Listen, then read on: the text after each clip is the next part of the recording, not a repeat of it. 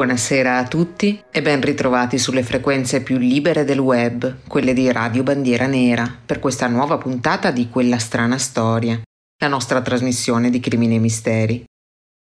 Io sono Alita e questa sera voglio raccontarvi tre vicende accadute molti anni fa, tre strane storie che ancora cercano una soluzione con un curioso punto in comune, un libro. Un libro lasciato aperto sulla sua pagina più spaventosa, un altro fotografato in una inquietante Polaroid e un altro ancora, anzi più di uno, presi in prestito da una piccola biblioteca di paese. No, non stiamo parlando sempre dello stesso libro, o si sarebbe sfiorato il paranormale. E noi questa sera ci dedichiamo invece a vicende che di paranormale non hanno nulla, ma come vedrete, di misterioso hanno tantissimo. A proposito di libri, Ce ne sono tantissimi che hanno ispirato nel tempo i musicisti nelle proprie composizioni. La band dei Metallica, per esempio, nel 1984 pubblicò una canzone dedicata allo scrittore horror per antonomasia, H.P. Lovecraft, e un'altra ispirata al romanzo di Hemingway dal titolo Per chi suona la campana. Nel 1991 la band punk californiana Pennywise incise la canzone omonima, ispirata al personaggio del clown malefico di It, il romanzo di Stephen King uscito cinque anni prima. Due anni dopo, nel 1993, Kurt Cobain, ispirato dall'opera Il profumo di Patrick Suskind, diede vita con i Nirvana a Scentless Apprentice, ma già nel 1969 i Led Zeppelin avevano basato la loro Ramble sull'opera più conosciuta di Tolkien, ossia Il Signore degli Anelli. Noi però diamo inizio a questa serata con un'altra canzone tratta da un libro, anch'esso di Stephen King, da cui prende anche il titolo. Questi sono i Ramones che nel 1993 cantavano Pet Cemetery.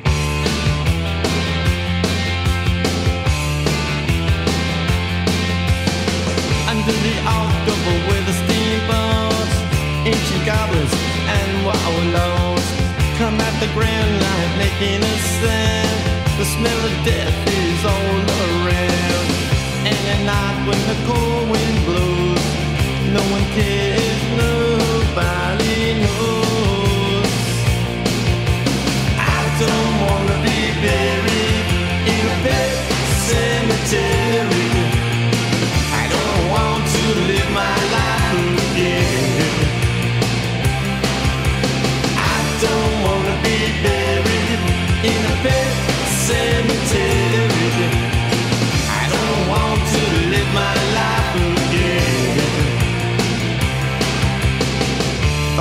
Fall to the sacred place. This ain't a dream, I can't escape. Molars and fangs that are picking up bones. Spirits moaning among the tombstones. And at night when the moon is bright, someone cries something ain't right. I don't wanna be buried in a pet cemetery.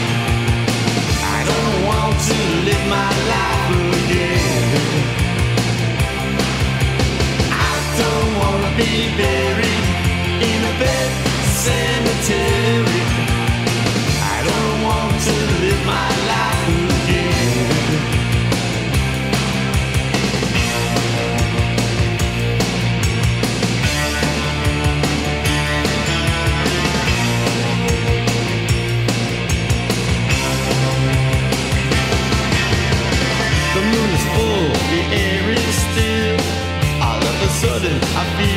Chill. Victor is grinning, flesh is riding away. Skeleton dance, I curse these days. And at night when the wolves cry out, listen close and you can hear me shout. I don't wanna be buried in a pet cemetery.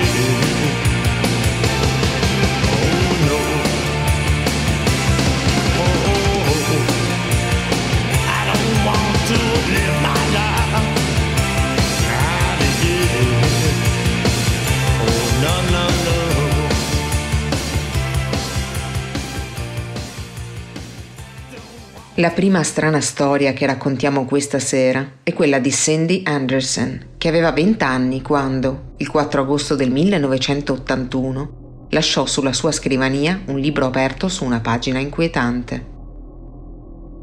Cynthia Jane Anderson, Cindy per la famiglia e per gli amici, era nata il 4 febbraio 1961 a Toledo, una grande città nello stato americano dell'Ohio, da Michael Mike Anderson e sua moglie Margaret, che oltre a lei avevano altri tre figli, Mark, James e Christine. Gli Anderson erano una famiglia molto religiosa, di quelle che oggi verrebbero definite di fondamentalisti cristiani, e molto di ciò che accadeva nelle loro vite era strettamente legato alla loro fede.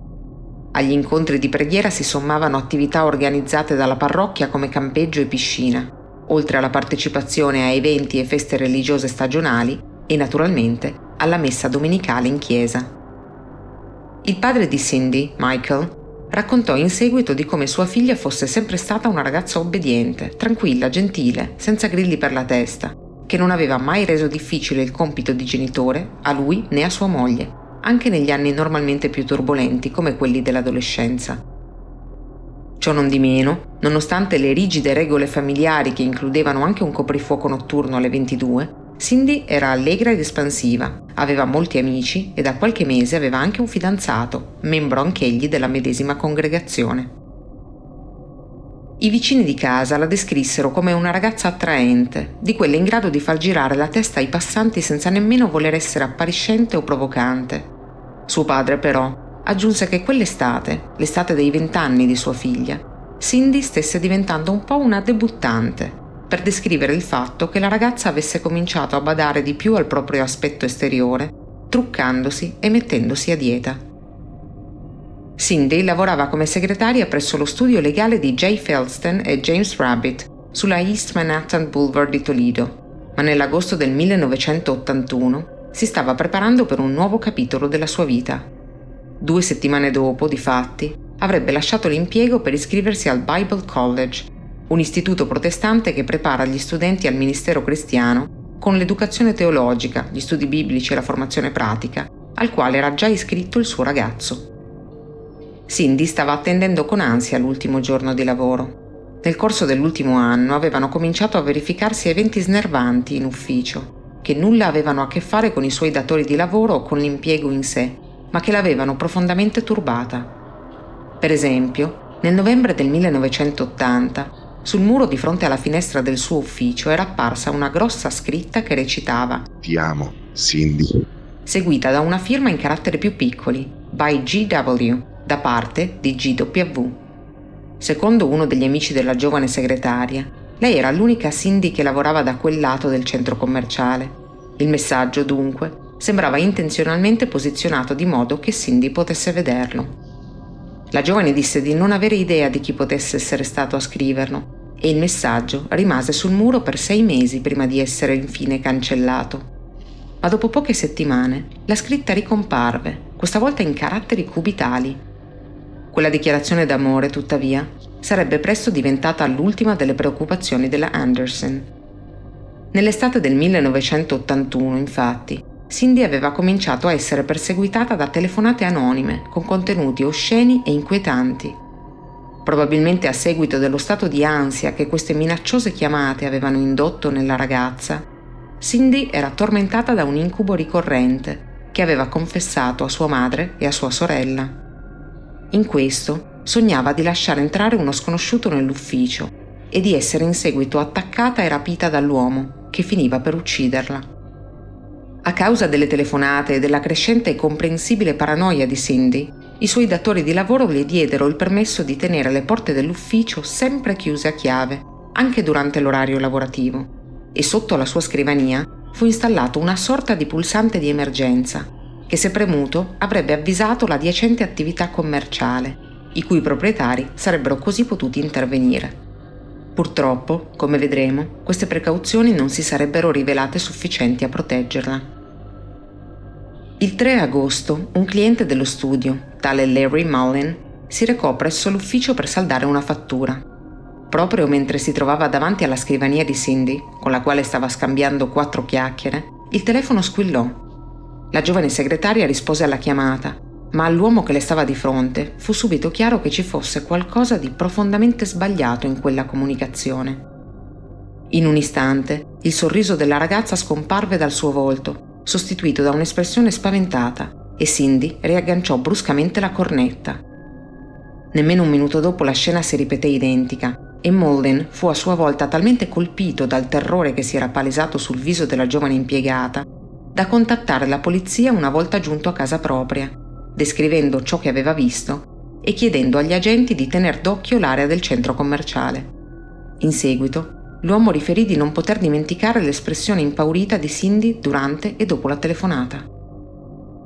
Martedì 4 agosto, Cindy saltò la colazione intorno alle otto e mezzo del mattino, dopo aver salutato i genitori, uscì di casa per andare in ufficio. Le testimonianze confermarono la sua presenza nello studio legale, dove quella mattina si trovava da sola, intorno alle 9.45.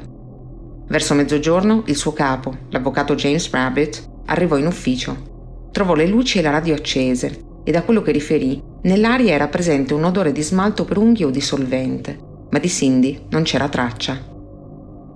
La ragazza era solita lasciare un messaggio e mettere i telefoni in attesa quando abbandonava l'ufficio per qualche minuto, ma nessuna delle due cose era stata fatta. Eppure, nella stanza non c'era alcun segno di lotta e la porta venne trovata ancora chiusa a chiave. La Chevrolet bianca di Cindy, acquistata l'anno precedente, era nel parcheggio, ma all'appello mancavano la borsa e le chiavi dell'auto della donna. La cosa più strana di tutte fu forse il ritrovamento sulla scrivania di un romanzo rosa che la segretaria stava leggendo in quei giorni, aperto su una pagina che descriveva il rapimento della protagonista da parte di uno sconosciuto armato di coltello. Il libro è un'opera che non contempla nessun'altra scena violenta in tutta la narrazione, a parte quella e il fatto che fosse dunque stato lasciato aperto proprio su quella pagina sembrò una incredibile coincidenza, o forse qualcosa di più. La polizia venne contattata immediatamente e le ricerche di Cindy Anderson cominciarono subito. Le indagini si indirizzarono da principio verso l'ipotesi che uno stalker ossessionato dalla giovane l'avesse rapita. Tra le telefonate e il cartello Ti amo, Cindy. Sembrava evidente che qualcuno volesse attirare la sua attenzione.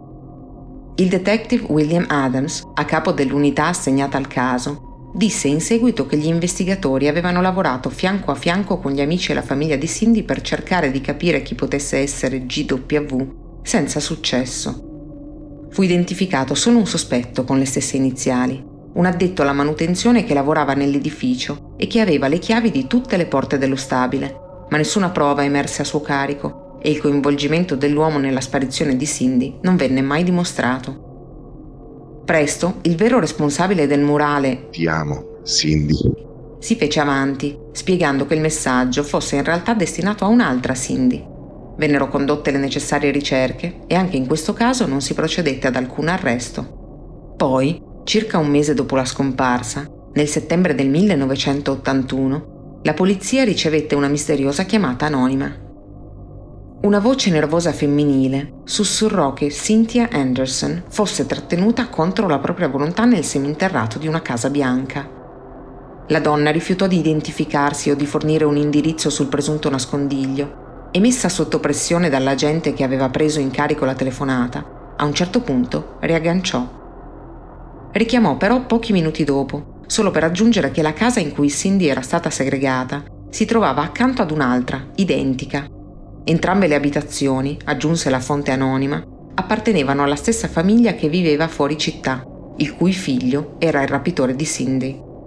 La polizia implorò maggiori dettagli, ma la donna riagganciò nuovamente e questa volta non richiamò più. Le forze dell'ordine setacciarono strada dopo strada le vie di Toledo alla ricerca di due case bianche, come quelle descritte dall'anonima soffiata. Due case bianche identiche, di proprietà dei medesimi proprietari, ma le loro ricerche non riuscirono a produrre nessuna pista. Diversi anni dopo la scomparsa della giovane si fece strada una teoria secondo la quale Cynthia Anderson era stata assassinata per aver sentito qualcosa che non avrebbe dovuto sentire. Venne rilevato che uno degli avvocati che lavoravano nel suo stesso ufficio nel 1981 era Richard Neller e tra i suoi clienti c'era José Rodriguez, un noto narcotrafficante. Nel 1996 sia Neller che Rodriguez, insieme ad altre nove persone, furono processati e condannati per il loro coinvolgimento in attività criminali legate ad un traffico di stupefacenti di lungo corso. Le autorità hanno ipotizzato che Cindy, forse senza volerlo, avesse ascoltato Neller e Rodriguez discutere di alcuni affari relativi alla droga.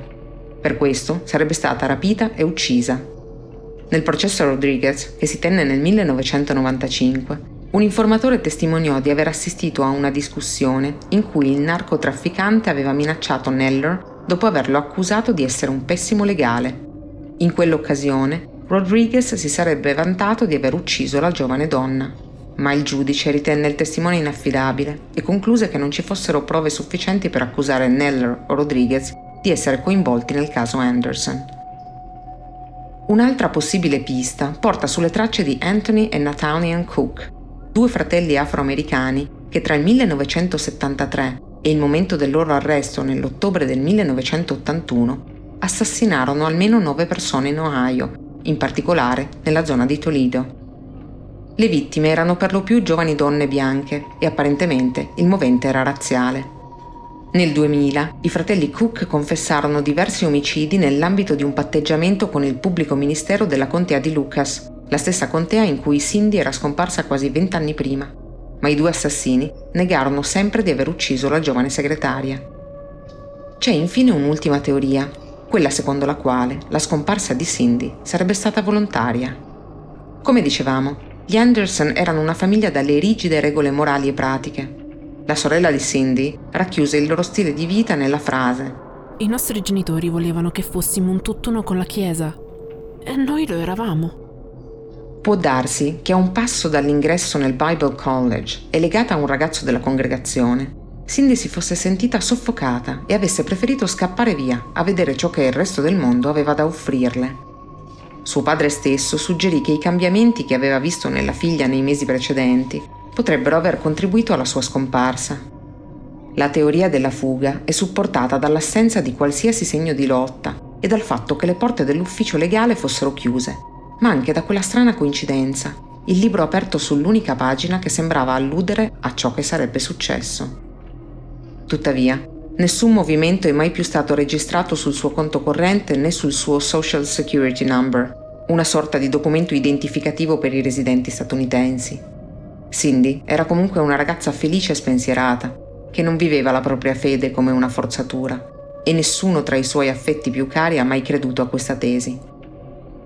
Ad agosto saranno trascorsi 40 anni dalla sua scomparsa e nonostante nel 2008 il necrologio di suo padre abbia recitato Michael Anderson, preceduto nella morte da sua figlia Cynthia. Il fascicolo di Cindy è tuttora aperto ed è il più longevo caso di scomparsa nello stato dell'Ohio. Forse Cindy si è imbattuta in un cupo destino tanto tempo fa, ma a noi piace sperare che tre giorni fa abbia festeggiato i suoi 60 anni. La canzone che andiamo ad ascoltare adesso arriva dal 1993 e parla proprio di chi sceglie di salire su un treno per non tornare mai più indietro. Loro sono i Soul Asylum e questa è Runaway Train.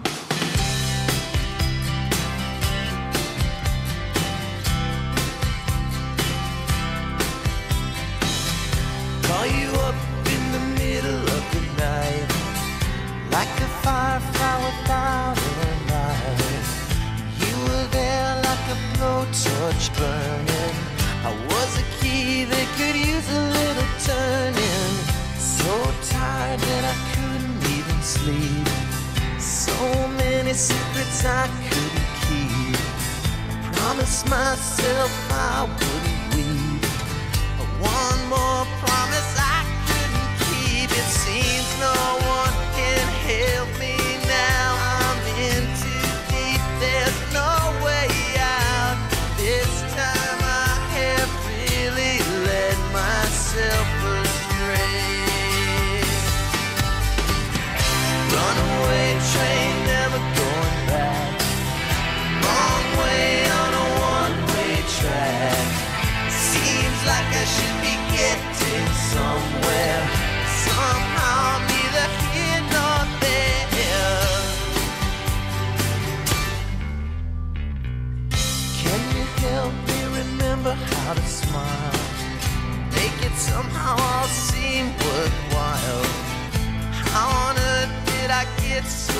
it is.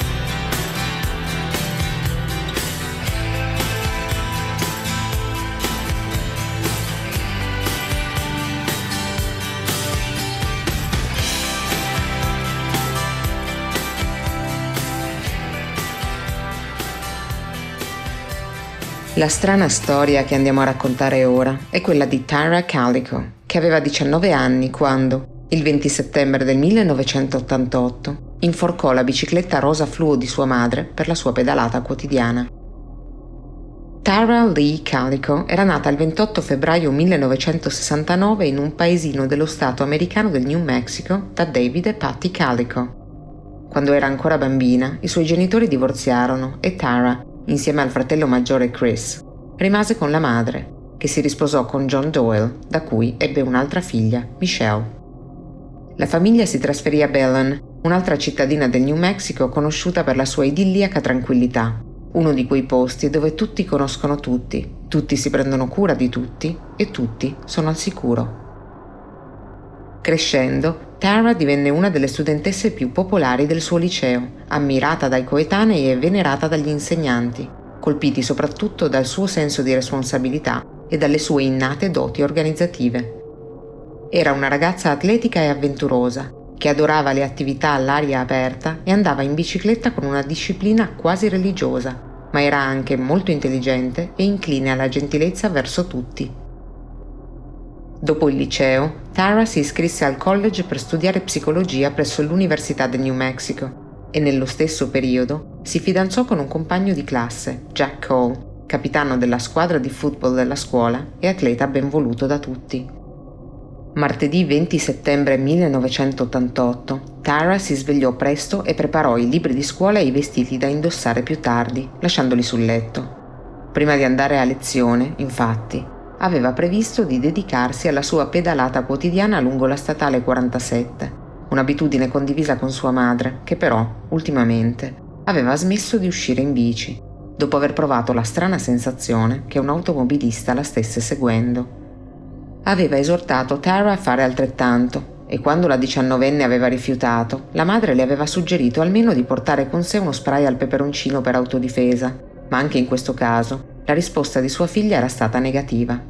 Se non torno entro mezzogiorno, disse a sua madre prima di uscire. Vienimi a prendere, perché non voglio arrivare in ritardo all'appuntamento con Jack. La coppia aveva previsto una partita di tennis alle 12.30, dopodiché sarebbero andati insieme al college, dove avevano lezione alle 15.30. Verso le nove e mezzo, Tara uscì di casa con la bicicletta rosa fluorescente di sua madre, perché la sua aveva una ruota a terra. Nelle due ore successive, la ragazza percorse in bici circa 25 km, spingendosi fuori città fino ai binari della ferrovia, secondo il suo percorso abituale. Intorno alle 11 e mezzo, Tara venne vista pedalare in direzione di casa propria, lungo la statale 47, da vari residenti della zona. Tutto sembrava tranquillo. Ma 15 minuti dopo, alle 11.45, tre uomini che guidavano in direzione opposta dopo una battuta di caccia passarono accanto a Tara e notarono qualcosa di molto inquietante. Un furgone bianco seguiva la ragazza da molto vicino e lei, con le cuffie del Walkman nelle orecchie, sembrava non essersene nemmeno accorta. Cinque diversi testimoni in seguito riferirono la stessa circostanza, affermando di aver scorto sul camioncino più occupanti, tutti uomini. A mezzogiorno e cinque, fedele alla parola data, Patty andò alla ricerca di sua figlia. Guidò su e giù per i binari della ferrovia, ma non vide né lei né la bicicletta rosa. Sempre più preoccupata, la donna chiese aiuto agli amici di Tara, poi contattò gli ospedali della zona, conscia che la figlia avrebbe potuto essere stata coinvolta in un incidente, e infine, nel pomeriggio, cedette al panico e si presentò nell'ufficio dello sceriffo della contea per denunciare la scomparsa. Il giorno successivo, 21 settembre, la polizia scoprì alcuni segni sulla strada che sembravano essere stati lasciati dalle gomme di una bicicletta proprio nella zona abitualmente percorsa da Tara. Le tracce indicavano una rapida uscita dall'autostrada del veicolo a due ruote e seguendole, a circa 100 metri dallo svincolo, gli investigatori si trovarono di fronte alla prima svolta nel caso. A terra vennero rinvenute la cassetta che Tara stava ascoltando nel suo Walkman, lo sportelletto di plastica dell'apparecchio e alcune lattine di birra vuote accanto. Nei giorni successivi, le ricerche si intensificarono e il 24 settembre, nei pressi di un vicino campeggio, venne ritrovato ciò che rimaneva del Walkman della ragazza. Seguirono centinaia di perlustrazioni aeree e terrestri, ma non venne rinvenuto altro e dal 27 settembre le ricerche sul territorio vennero via via ridotte. Un mese dopo, il 25 ottobre, lo sceriffo e investigatore a capo dell'indagine Lawrence Romero Sr.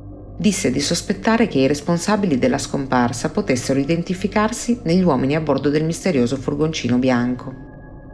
Nonostante gli inquirenti disponessero di una descrizione molto precisa del mezzo e di un parziale numero di targa, non furono in grado di rintracciare il veicolo né tantomeno i suoi occupanti. Numerose segnalazioni portarono a diversi interrogatori, ma a nessun arresto. Presto il caso di Tara Calico si raffreddò, almeno fino al 15 giugno dell'anno successivo, quando una donna si presentò alla stazione di polizia di Port St. Joe, in Florida. In mano aveva una Polaroid trovata nel parcheggio di un supermercato, dove fino a pochi minuti prima stava sostando un furgone bianco.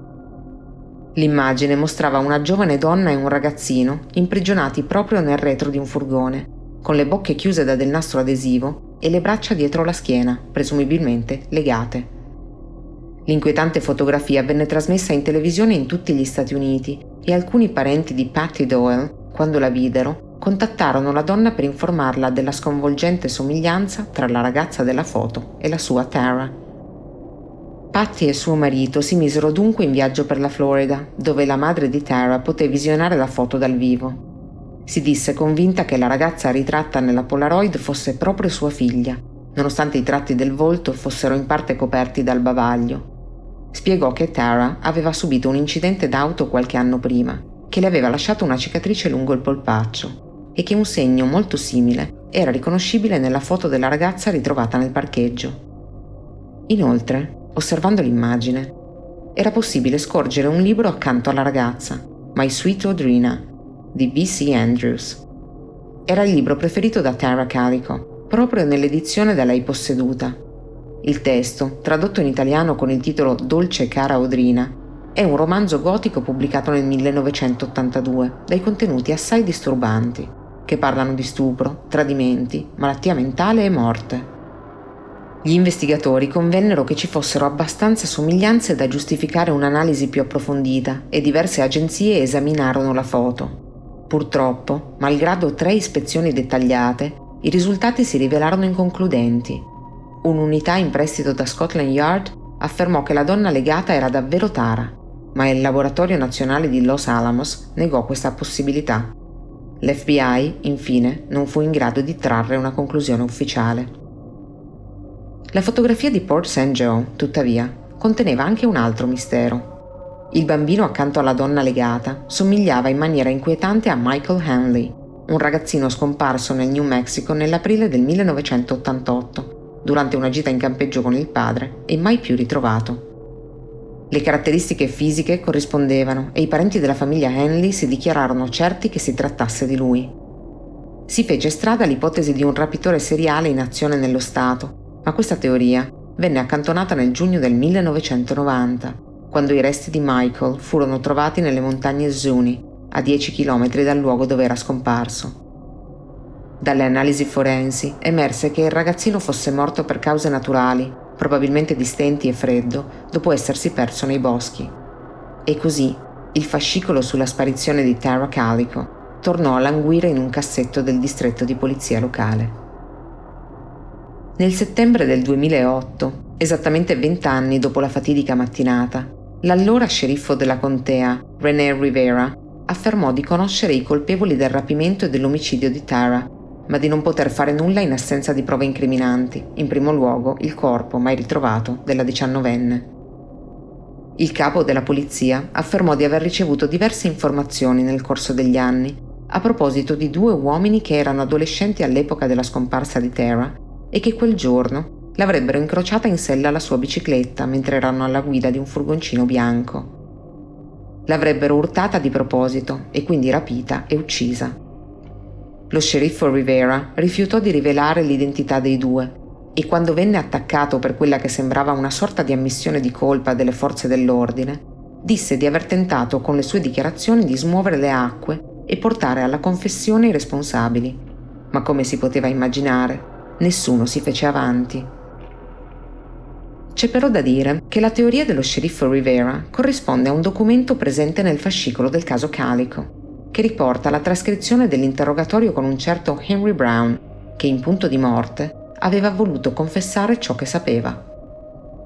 Brown disse che durante i suoi trascorsi da adolescente turbolento aveva fatto parte di un gruppo capeggiato da Lawrence Romero Jr., figlio del vecchio sceriffo Lawrence Romero Sr., un poco di buono con una cotta per Tara Calico, che da parte sua non ne aveva mai preso in considerazione le attenzioni.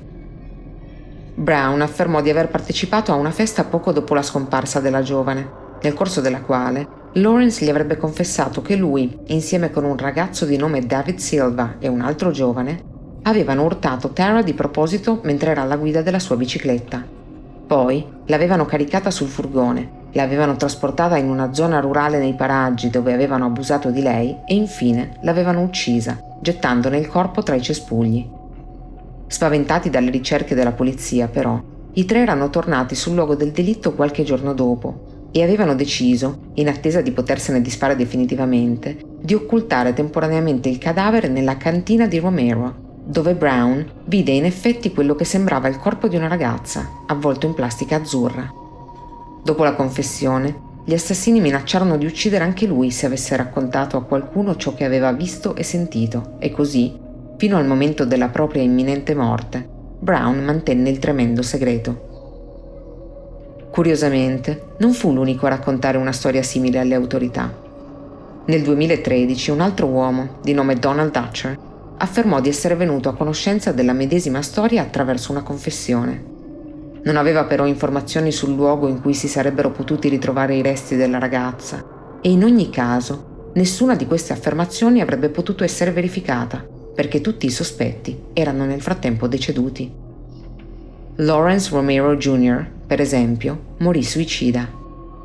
In molti affermarono che avesse lasciato un messaggio in cui confessava l'omicidio, ma se il biglietto esisteva, non venne mai riportato agli organi di polizia. Ci sono molte altre ipotesi sulla scomparsa di Tara Calico. Due diverse foto, ad esempio, vennero trovate per strada e collegate al caso, ma le donne ritratte nelle istantanee sembrano avere ancora meno tratti in comune con la studentessa scomparsa rispetto alla ragazza del furgone, ed è quasi certo che si sia trattato di scherzi di pessimo gusto.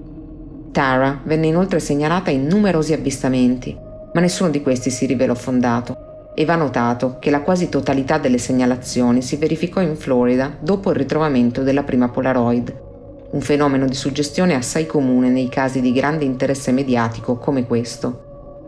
Non mancò nemmeno chi avanzò l'ipotesi della fuga volontaria, ma la teoria è sempre sembrata priva di fondamento e non ha mai trovato riscontro se non in qualche tesi complottistica che vede nel successivo recapito della foto con la copertina del libro preferito una sorta di depistaggio messo in piedi dalla ragazza stessa.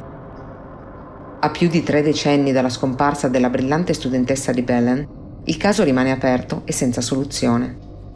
La madre di Tara è venuta a mancare nel 2006 ma suo marito, la sorella della ragazza e la sua migliore amica non hanno mai abbandonato le ricerche e nemmeno la speranza.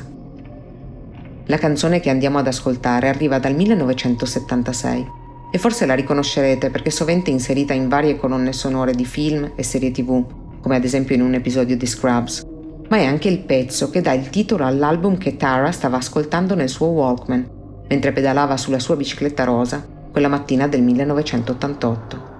Loro sono i Boston e questa è More Than a Feeling.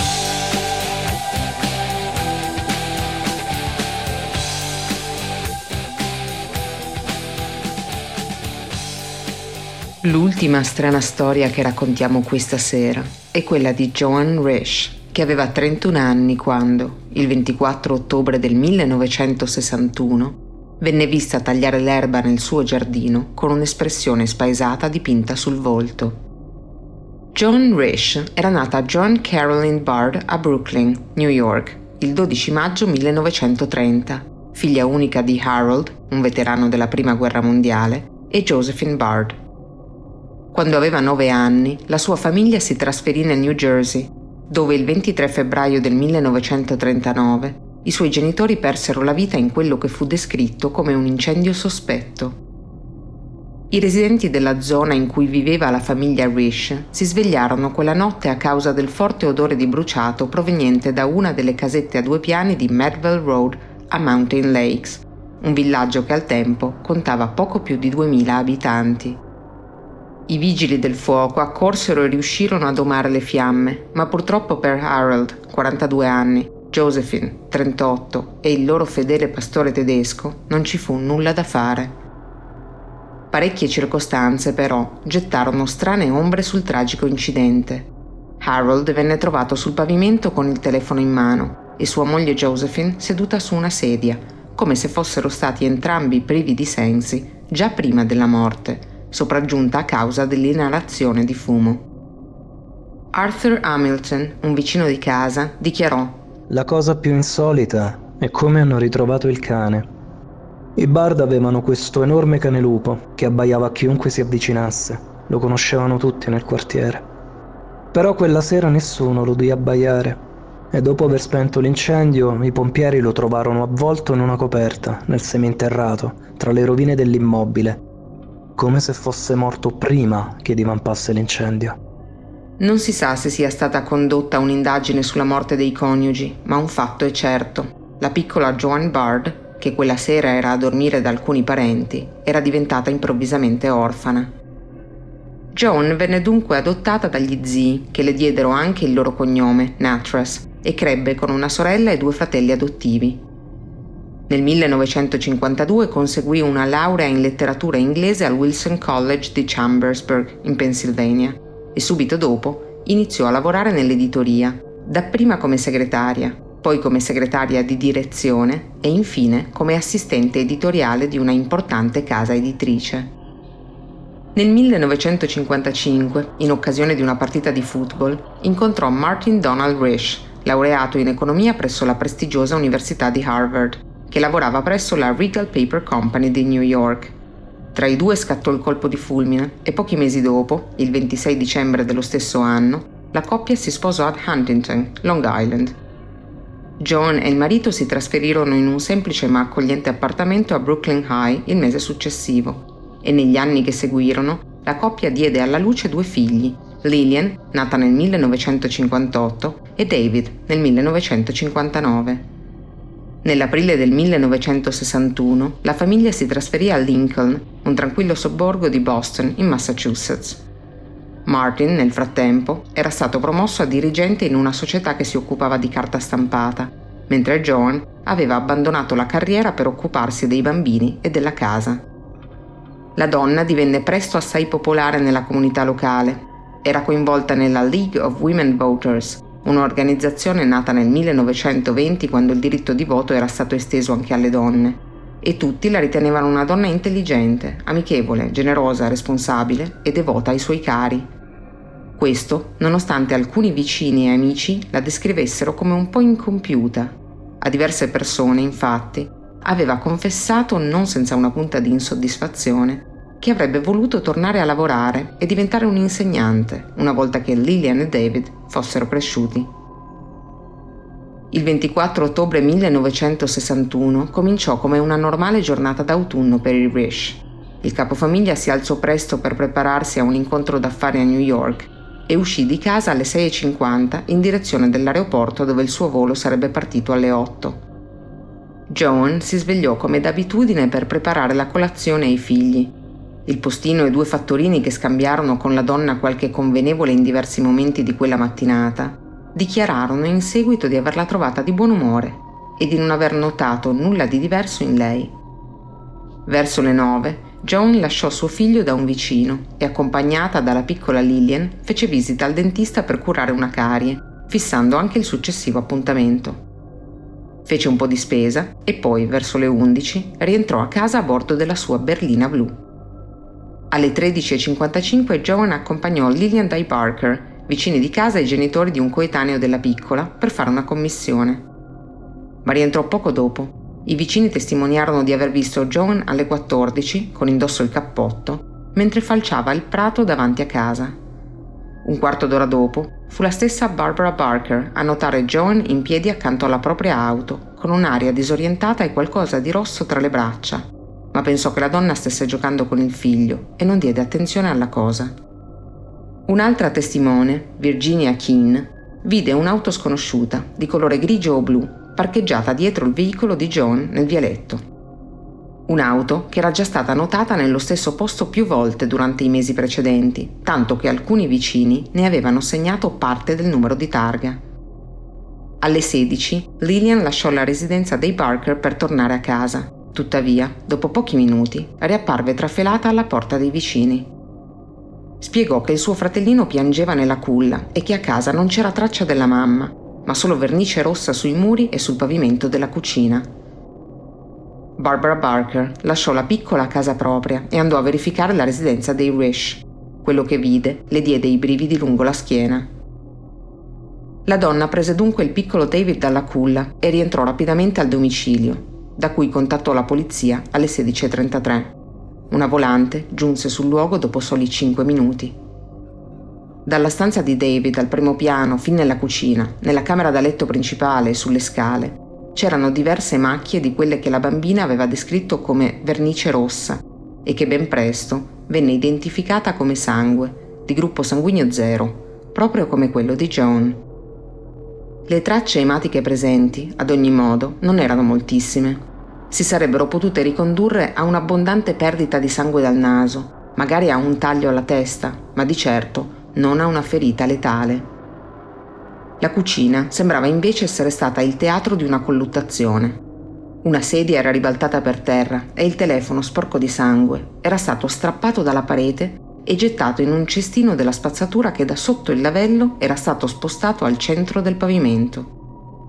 Altre macchie di sangue vennero ritrovate anche all'esterno, sul bagagliaio e sul cofano dell'auto della giovane madre, e la polizia rinvenne alcune impronte digitali insanguinate senza poter stabilire a chi appartenessero però. Non vennero invece rilevate impronte di sangue, ma diversi asciugamani di carta e alcuni vestitini di David erano stati utilizzati nel tentativo di ripulire il sangue, finendo invece per spargerlo ancora di più e forse per cancellare possibili tracce. La polizia contattò gli ospedali della zona, ma nessuna donna ammessa alle cure di recente corrispondeva alla descrizione di Joan Sebbene da principio nessuna delle serrature sembrasse essere stata manomessa e non ci fossero prove di una rapina, le prime indagini sembrarono confermare che la donna fosse stata sorpresa da un intruso e avesse cercato di chiamare aiuto. L'elenco telefonico, di fatti, era rimasto aperto nella sezione dei numeri di emergenza, perché nel 1961 il 911 non era ancora in funzione, ma a quel punto Joan era stata probabilmente colpita al capo dall'aggressore e rapita, fatto che avrebbe potuto rendere ragione della modesta quantità di sangue sulla scena. Martin Rish, informato della scomparsa di sua moglie alle 19, si precipitò a casa. Alla ricerca di qualche indizio, l'uomo trovò in casa il cappotto di Joan, la sua borsetta e qualche soldo, ma avvertì gli investigatori che all'appello mancavano un'agenda nella quale sua moglie scriveva tutti gli appuntamenti, un soprabito e alcuni vestiti. Nel cestino della cucina, inoltre, trovò diverse bottiglie di birra vuote, senza saper spiegare da dove provenissero. Gli investigatori rivolsero i loro primi sospetti proprio su Martin, ma oltre al suo alibi, a scagionare il marito accorsero le testimonianze di amici, parenti, funzionari scolastici, ex datori di lavoro e addirittura del personale addetto alla maternità ospedaliera. Tutti dichiararono che il matrimonio tra i due fosse quasi idilliaco. Vennero dunque perlustrati boschi, paludi, stagni e fossati nei dintorni, nonché garage e edifici abbandonati, ma Joan Rish sembrava essere svanita nel nulla. Gli avvistamenti nel frattempo cominciarono a farsi frequenti. Il proprietario di un vicino motel riferì alle autorità che il pomeriggio della scomparsa di Joan, una donna in stato di agitazione, senza bagagli né borsetta, aveva preso una stanza firmandosi Patricia Richardson. Dopo averne visto di persona la firma traballante, Martin Rich disse che quella avrebbe potuto essere la grafia di sua moglie, ma disse di non poterne essere certo. Un tassista di un villaggio non distante ricordò di aver fatto salire una donna confusa che corrispondeva alla descrizione di Joan e che aveva cambiato ripetutamente la propria destinazione durante il tragitto. Un automobilista affermò di aver riconosciuto Joan in una donna frastornata che aveva visto trascinarsi sul bordo dell'autostrada, stringendosi le braccia attorno al ventre. Sulle gambe aveva tracce di quello che a una rapida occhiata dal veicolo in corsa all'uomo era sembrato essere sangue o fango. L'area venne setacciata, ma anche in questo caso non venne scoperto nulla di significativo. Al tempo, però, una larga area in costruzione costeggiava quella strada, dove non vennero condotte successive ricerche, ed è possibile che la sfortunata, che si trattasse o meno di Joan, vi fosse caduta dentro. Nel frattempo, alcuni campioni prelevati sulla scena del crimine vennero finalmente analizzati e diedero uno strano esito. Quello ritrovato nella cucina dei Rish era sangue mestruale. Si ipotizzò dunque che Joan potesse aver sofferto un'emorragia, tale da provocarle un grave stato di shock o addirittura un'amnesia, ma qualcuno parlò di aborto spontaneo e qualcun altro perfino di una interruzione volontaria di gravidanza, al tempo illegale negli Stati Uniti, andata male. Ma la fondatezza di queste teorie non poté mai essere dimostrata e al pari di altre, queste restarono delle mere speculazioni. Ci furono naturalmente anche vari sospettati. La pista dell'auto parcheggiata nel vialetto di casa dei Rish non restituì purtroppo alcun indizio e nonostante la descrizione e i tre numeri di targa forniti dai vicini, non venne mai rintracciata. Un certo Howard Cooper, un paziente psichiatrico di 47 anni in fuga dalla legge, venne riconosciuto da diversi residenti e finì sotto l'occhio degli inquirenti. Ma l'uomo a sua volta sparì dopo il presunto rapimento di Joan e non venne mai ritrovato. Alcuni residenti ipotizzarono che Joan fosse stata rapita da qualcuno che viveva in segreto nel loro garage. Il garage di fatti non veniva mai utilizzato dalla famiglia, ma nell'ultimo periodo in molti lo avevano notato illuminato e con le porte aperte a improbabili ore notturne. Anche questa rimase comunque una mera congettura. C'è però un'ultima curiosa ipotesi che vale la pena illustrare. Nelle settimane e nei mesi precedenti la scomparsa, Joan aveva frequentato in maniera assidua la biblioteca locale, prendendo in prestito almeno 25 libri. Tra questi, alcuni titoli erano inquietanti. La morte del cuore, per esempio, è il tragico racconto di una ragazza orfana scomparsa. Into Thin Air, che in italiano si potrebbe tradurre con Svanita nel nulla, narra le vicende di un'attrice sposata che scompare lasciando dietro di sé come unici indizi un asciugamano di carta e delle macchie di sangue. Mostly Murder, come si può intuire, tratta principalmente di omicidi, ma anche di rapimenti e sparizioni, mentre The Screaming Rabbit e un giallo che ruota attorno a una scomparsa. C'erano poi La ventisettesima moglie, biografia di una donna sposata e scomparsa, Incense to Idols, la cui trama ruota attorno alla fuga della protagonista da Parigi per iniziare una nuova vita in Nuova Zelanda, e La ricerca di Richard Thorpe, dove si affronta la storia di un ragazzo che scompare volontariamente, lasciando come unico indizio a chi volesse risolvere il mistero proprio il libro che stava leggendo. Martin Rich dichiarò di essere al corrente dell'amore della moglie per la lettura, ma di non avere idea del suo interesse per casi irrisolti di omicidi e persone scomparse. Qualcuno suggerì che John Rich, frustrata dall'aver abbandonato la carriera di editrice in favore di un ruolo esclusivo di moglie, madre e casalinga, avesse messo in atto una complessa messa in scena prima di sparire e seguire i propri sogni di gloria letteraria. La sua famiglia e i suoi amici, tuttavia, si sono sempre detti certi che la donna non avrebbe mai abbandonato il marito e i figli. Joan venne infine dichiarata morta in absenza nel 1975. Suo marito Martin, sostenitore della tesi del rapimento da parte di un aggressore di passaggio, traslocò poco tempo dopo in una casa vicina a quella dove aveva vissuto felicemente con Joan e vi rimase fino alla propria morte, avvenuta nel 2009. La nostra pausa musicale è un grande successo degli anni 60, ripresa in numerosissime cover e colonne sonore, che dà un po' quell'idea di fuga nella grande città che forse si cela dietro il mistero della scomparsa di John Rish. Questa è Petula Clark che nel 1964 cantava Downtown.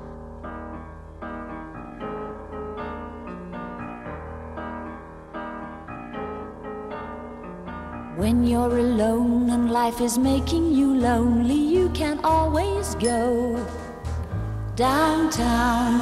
When you've got worries, all the noise and the hurry seems to help, I know. Downtown, just listen to the music of the traffic in the city. Linger on the sidewalk where the neon signs are pretty. Are much brighter there. You can forget all your troubles, forget all your cares. So go downtown.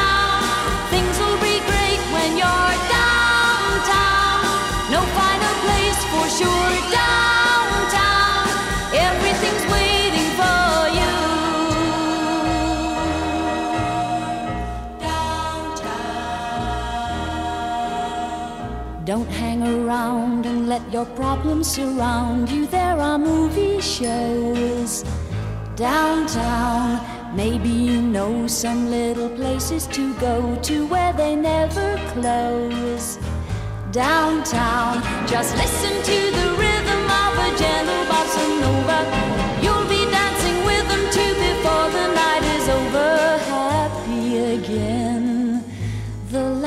Are much brighter there. You can forget all your troubles, forget all your cares. So go downtown, where all the lights are bright.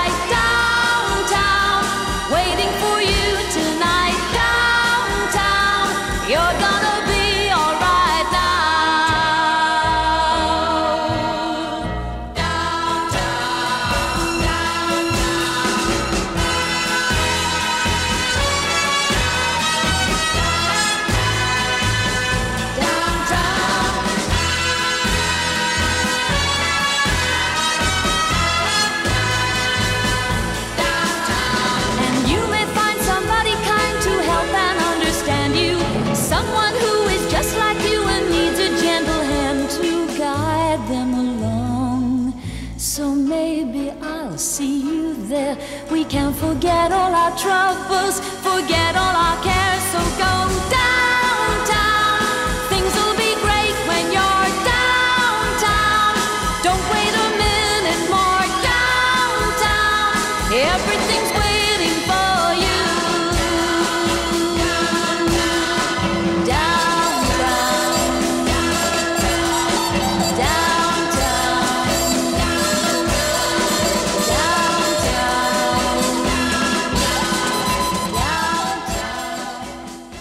Ogni singolo giorno negli Stati Uniti vengono denunciati più di 2000 casi di scomparsa. Ogni anno sono circa 100.000 le persone nella sola America a svanire nel nulla. Certo, molte tra queste sparizioni sono davvero volontarie. Sono quelle di persone che per una ragione o per l'altra decidono di andarsene e rifarsi una vita altrove. E grazie all'aiuto fornito dalla burocrazia statunitense, che molto differisce tra uno Stato federale e l'altro, e alla possibilità di cambiare nome e identità in maniera quasi impossibile da immaginare per i cittadini europei, ci riescono. Ma molti altri, troppi altri, restano casi senza soluzione. Quelli che ricevono una maggiore attenzione mediatica sono di solito anche quelli che più sovente trovano una conclusione tragica, ma almeno trovano una conclusione.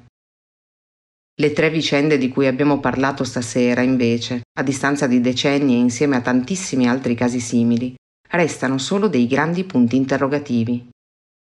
E i libri, al centro di queste vicende tanto enigmatiche, che da sempre servono a darci delle risposte, qui non fanno altro che aggiungere altre domande. Ma come scrisse Ray Bradbury, autore del capolavoro di letteratura distopica Fahrenheit 451, un libro è una pistola carica. Forse i libri delle storie di questa sera hanno semplicemente sparato. Anche questo episodio di Quella strana storia giunge dunque al termine, ma non prima di darvi appuntamento a domenica prossima con la trasmissione più noir della radio più ribelle del web, Radio Bandiera Nera. Io sono Alita, vi ringrazio per l'ascolto e vi auguro una buona notte.